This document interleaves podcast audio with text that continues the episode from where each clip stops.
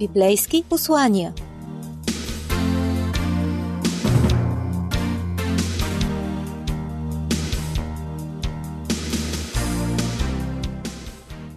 Скъпи приятели, вие сте с радио Гласът на надеждата и предаването Библейски послания. Днес темата е под заглавия Прошка, която променя с говорител Слави Митрев.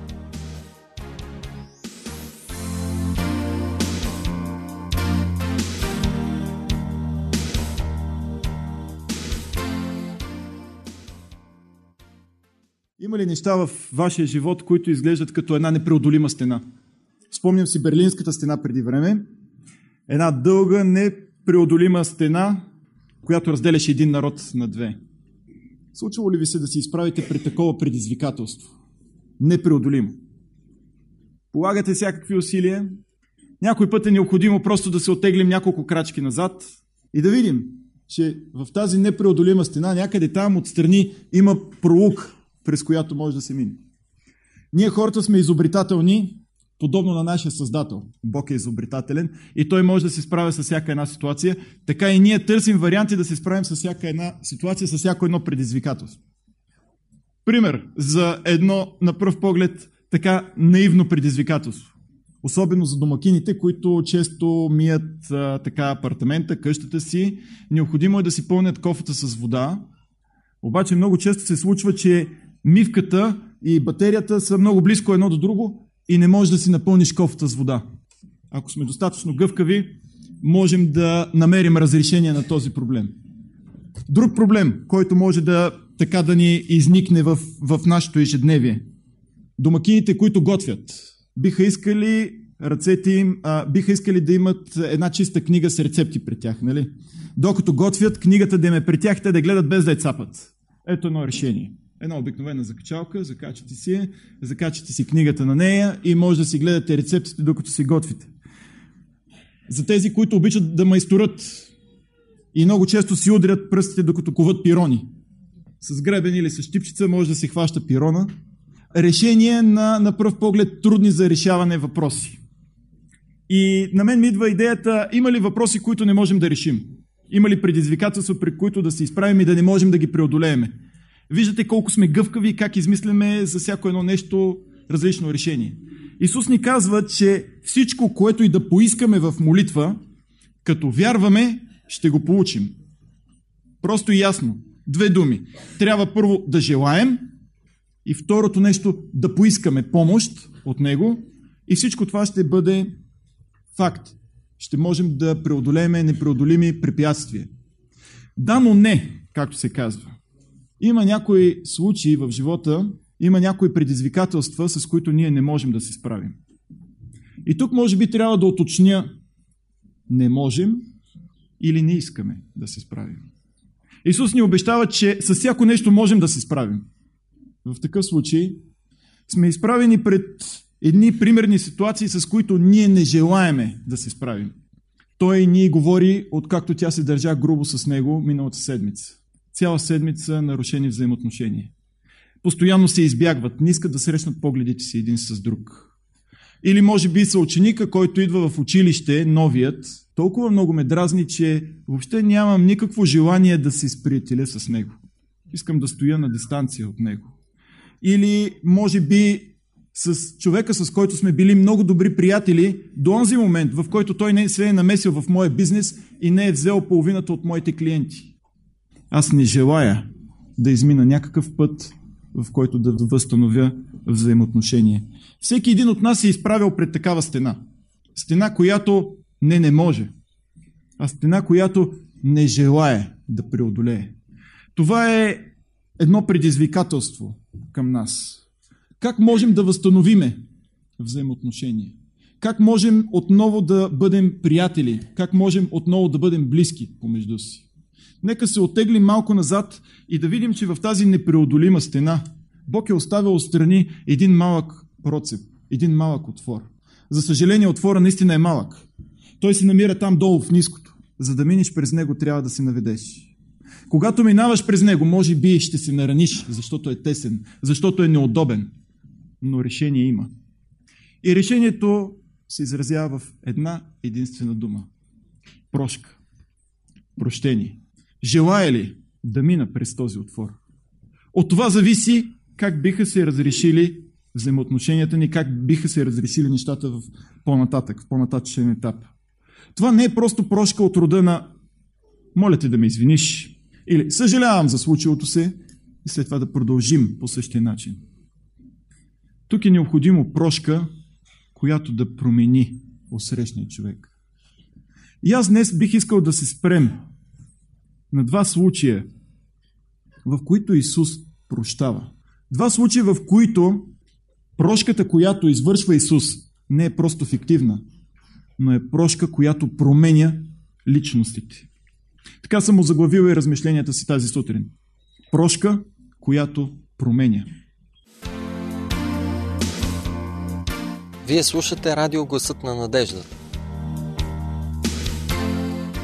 Говорете с нас на телефон 032 633 533.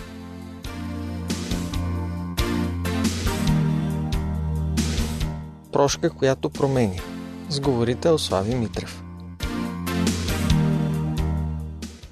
Той е много известна личност, призван да бъде служител на Бога, учител на народа, уважаван от всички.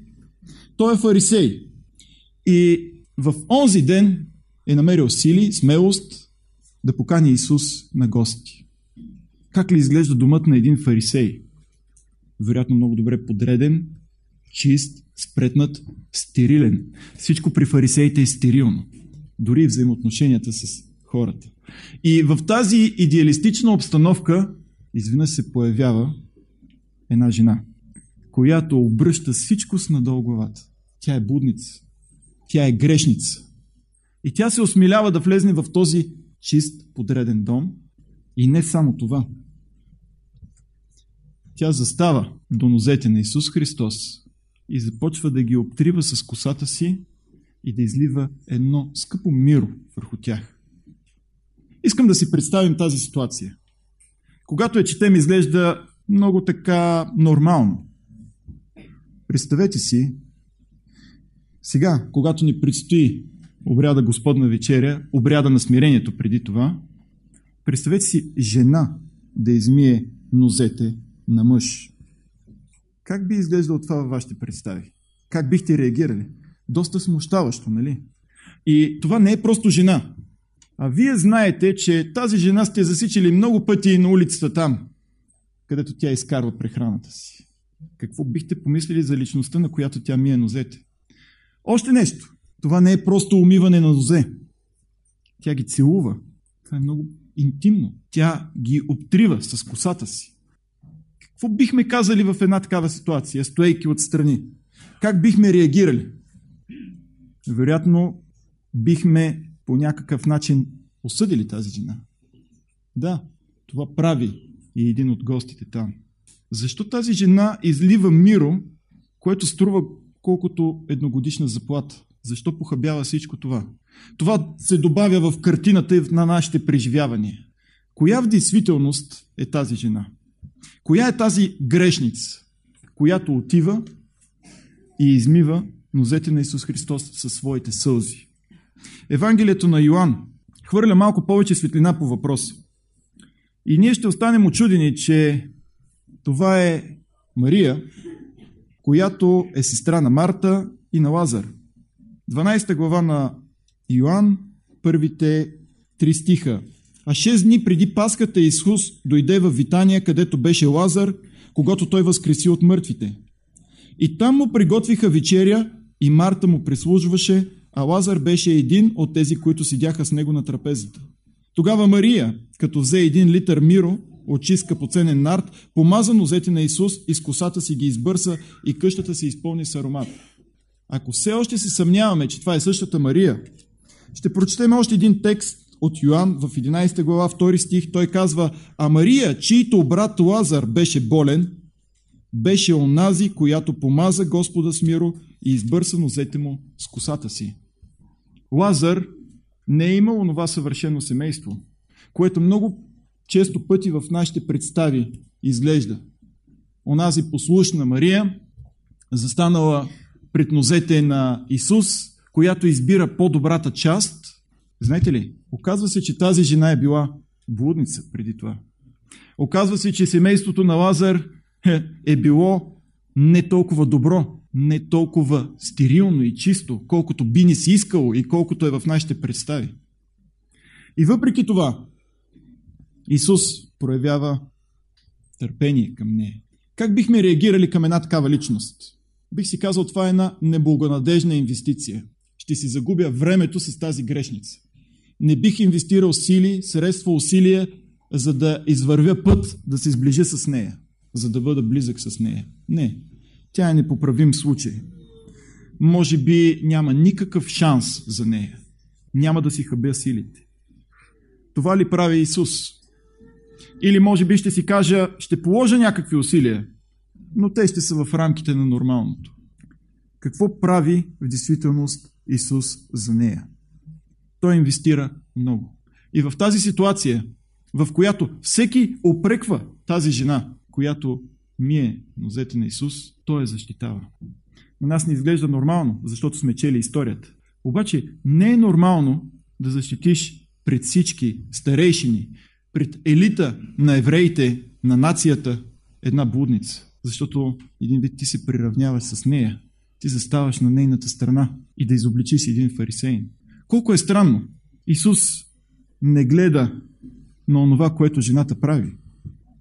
Исус гледа онова, което е в нейното сърце. Много често ние съдим хората според онова, което правят. И когато видим една жена да се държи толкова интимно с един мъж, ние веднага ще осъдим. Парадокса обаче е, че Исус не действа така. Исус постъпва спрямо всеки един случай абсолютно индивидуално. И в тази ситуация той не осъди жената. Въпреки, че тя беше прекрачила много, много, много граници. Той видя онова, което беше в сърцето й.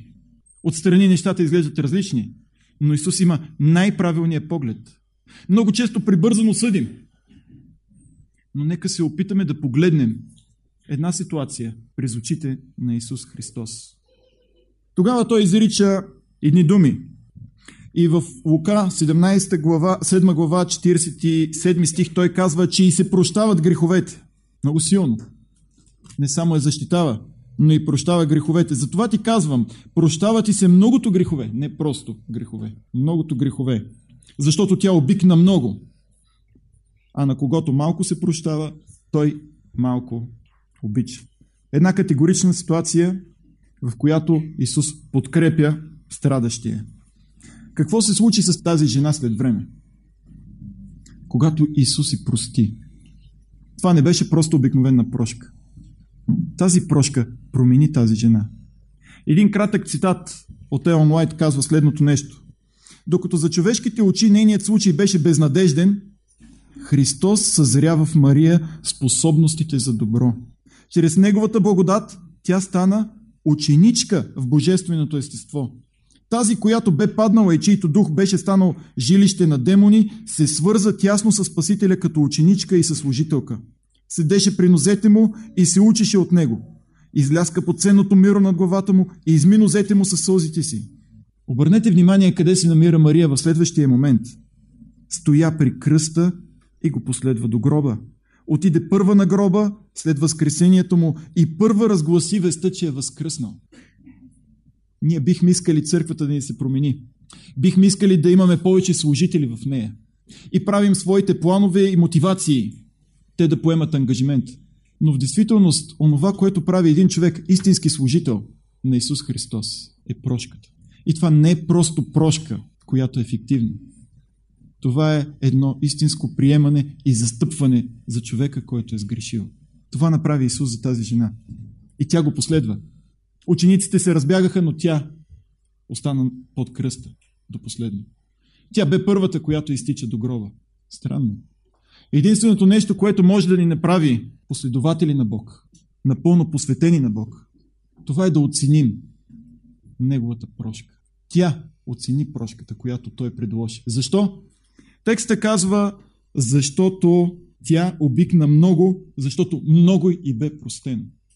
На всеки от нас е простено много. Въпросът е дали ние го съзнаваме. Добре, ще кажете, До тук нещата са като че ли ясни. При Мария е лесно, защото тя е грешница. Грешница, обикновено тази дума се използва за жена с неморално поведение.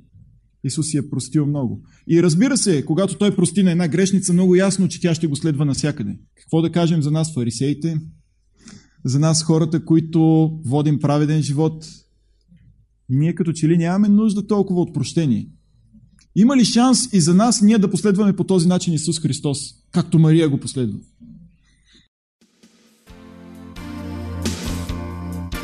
Вие сте с радио Гласът на надеждата. Очакваме писмата ви на нашия имейл awr.bg.abv.bg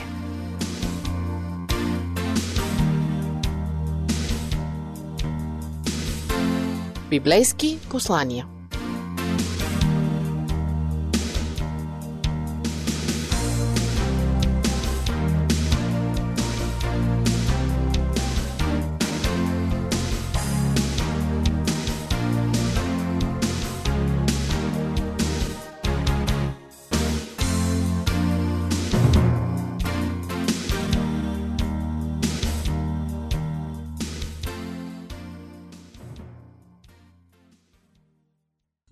Нека да разгледаме и втората личност в нашата история. Това е онзи фарисей, при който е отседнал Исус Христос. Кой е той? Можем ли да научим малко повече за него? Да. Евангелист Матей ни дава едно пояснение. В Матей 26 глава и там 6 и 7 стих разбираме малко повече за този човек. А когато Исус беше в Витания, в къщата на Симон Прокажение, до него се приближи една жена, която имаше албастрен съд и така нататък. Този човек носи името Симон, но освен това към името си има един прякор, един псевдоним – прокажение. Не е възможно един прокажен човек да организира обяд. Защо? Защото мястото на прокажените според Моисеевия закон е вън от стана, докато те не се очистят. И не само да организира обяд, ами на него да покани хора и не само да покани, но и те да дойдат. Със сигурност Симон в този момент не е прокажен. Нещо се е случило в неговия живот преди това. Нещо е станало. Някакво чудо. За да се очистиш от проказа по това време, може би е било нещо подобно да се изликуваш от рак в днешно време. Представете ли си? Някой го е изликувал. Станало е някакво чудо. И Исус е на гости при този прокажен човек.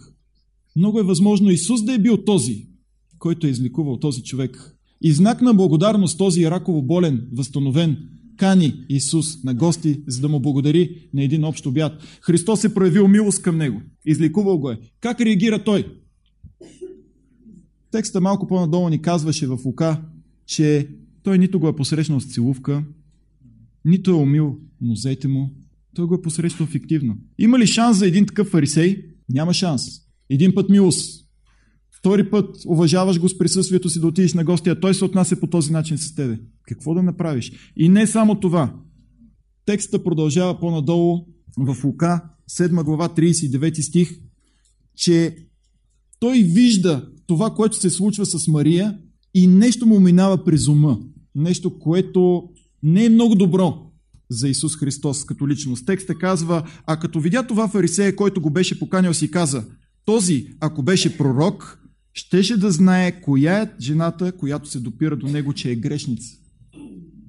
Проявил си толкова търпение, толкова милост, уважил си го, отишъл си му на гости и на всичкото отгоре, той те осъжда. Не само те осъжда, ами той не вярва в тебе. Този, ако беше пророк. Преди това ме е изликувал, а сега се съмнявам в неговата дарба, в неговата божественост. Как бих реагирал? Има ли шанс за този фарисей? Тук е сублинния момент Исус проявява милост към този Симон прокажения. Ще кажете как проявява милост към него. Исус е търпелив към него. Въпреки толкова многото съмнения в този човек и недоброто отношение към Христос, Христос проявява прошка и продължава да проявява любов към него. Той го изобличава, но по един много деликатен начин. Той не го осъжда грубо пред всички, както може би бих направил аз, търпението ми ще се изчерпа и ще избухне и ще кажа толкова неща направих за теб. Не си ли благодарен? Защо мислиш такива неща? Не. Само Христос знаеше мислите му. Текста казва, че фарисеят си казваше, той си казва на себе си. Това са неговите мисли.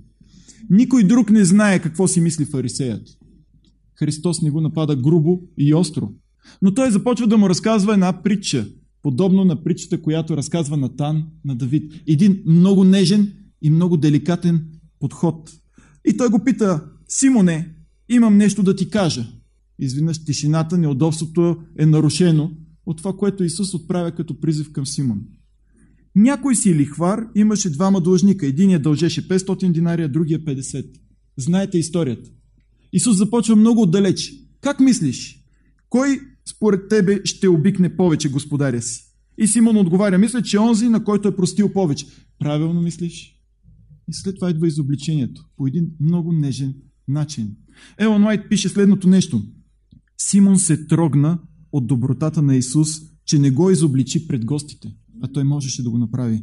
С него не се постъпи така, както той бе пожелал да се постъпи с Мария. Видя, че Исус не иска да излага вината му на показ, а чрез правилно представяне на въпроса да, убедини, да убеди ума му в състрадателната доброта и да смекчи сърцето му. Често сме изкушени да изобличим на показ. Често сме изкушени да обвиниме публично някой, който явно съгрешава, който не постъпва правилно. Но Исус не си позволи да направи това с Симон. Той използва един много благ и нежен начин. Текста продължава напред. Строгото изобличаване би закоравило сърцето на Симон, а търпеливото увещаване го убеди в грешката му. Той съзна какъв голям е дългът му към Господа. И накрая завършваме. Гордостта му отстъпи и надмедният фарисей стана смирен, себепожертвователен ученик. Представяте ли си? Има шанси за фарисея. И то какъв е шанса? Простичък. Прощение. Приемане. Милост. Вероятно има хора, с които не сме си говорили много дълго време, които сме подминавали. Има хора, които са за нас непреодолими стени. Не, че е невъзможно да ги преодолеем, но просто не искаме да ги преодолеем. Много често пред нас стои идеята да мисионираме, да свидетелстваме за Бога и да свидетелстваме на всеки един човек от този град, че Исус е тук. И ние искрено искаме това да стане факт. И правим какво ли не, за да го осъществим. Но виждаме, че нещо не се получава. Виждаме, че учениците, които създаваме, се огъват, отказват, не могат да поемат достатъчно голямата отговорност и бреме да понесат тежестите. Защо? Защо Симон стана себепожертвователен и защо Мария последва Исус до кръст?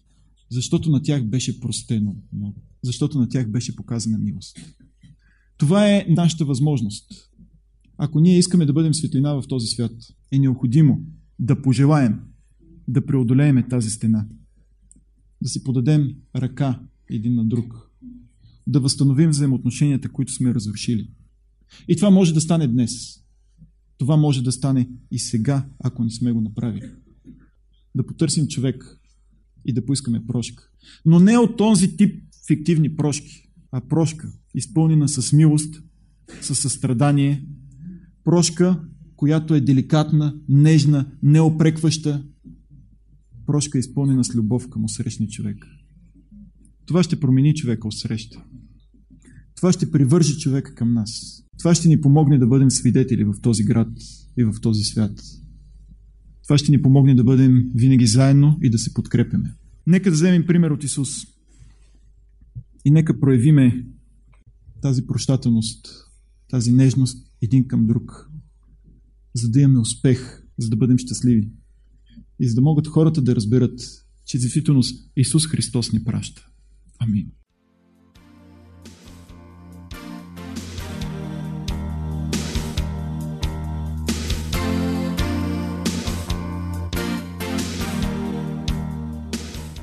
Скъпи приятели, вие бяхте с радио Гласът на надеждата. Слушахте темата Прошка, която променя с говорител Слави Митрев.